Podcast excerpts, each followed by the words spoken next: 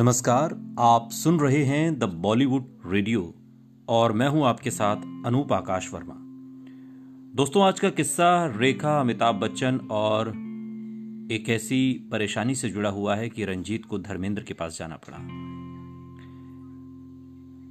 Evergreen actress रेखा की जिंदगी खूब सुर्खियों में रही है। वैसे रेखा की जिंदगी किसी फिल्मी कहानी से कम नहीं है। जब जब रेखा का जिक्र होता है तो उनके साथ अमिताभ बच्चन का नाम अपने आप जुड़ जाता है। और एक वक्त था जब अमिताभ बच्चन और रेखा के अफेयर की चर्चा पूरी फिल्म इंडस्ट्री में हुआ करती थी।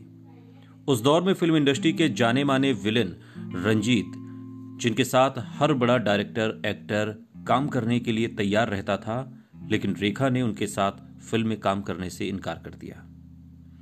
दरअसल ये वो वक्त था जब रेखा अमिताभ बच्चन को लेकर काफी सीरियस हुआ करती थी। जब रंजीत के साथ वो फिल्म कर रही थी तो वो अपना ज़्यादा वक्त अमिताभ के साथ गुजारा करती थी और इसी के चलते उन्होंने फिल्म के पूरे टाइम टेबल को ही बदलने की डिमांड कर दी।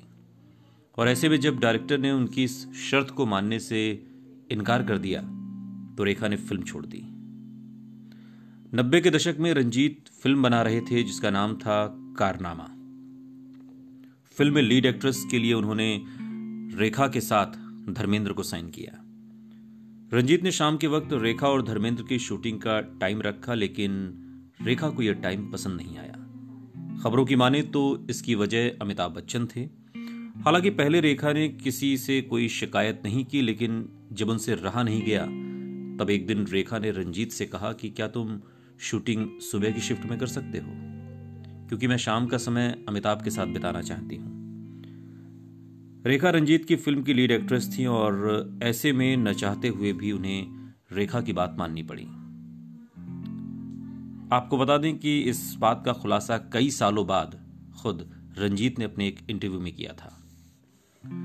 रंजीत ने अपने इंटरव्यू में यह भी बताया कि वो इस फिल्म की वजह से इतने परेशान हो चुके थे कि उनकी परेशानी को देखते हुए धर्मेंद्र ने रंजीत को सलाह दी कि वो फिल्म में रेखा की जगह किसी और एक्ट्रेस को साइन कर लें, और बाद में हुआ भी यही।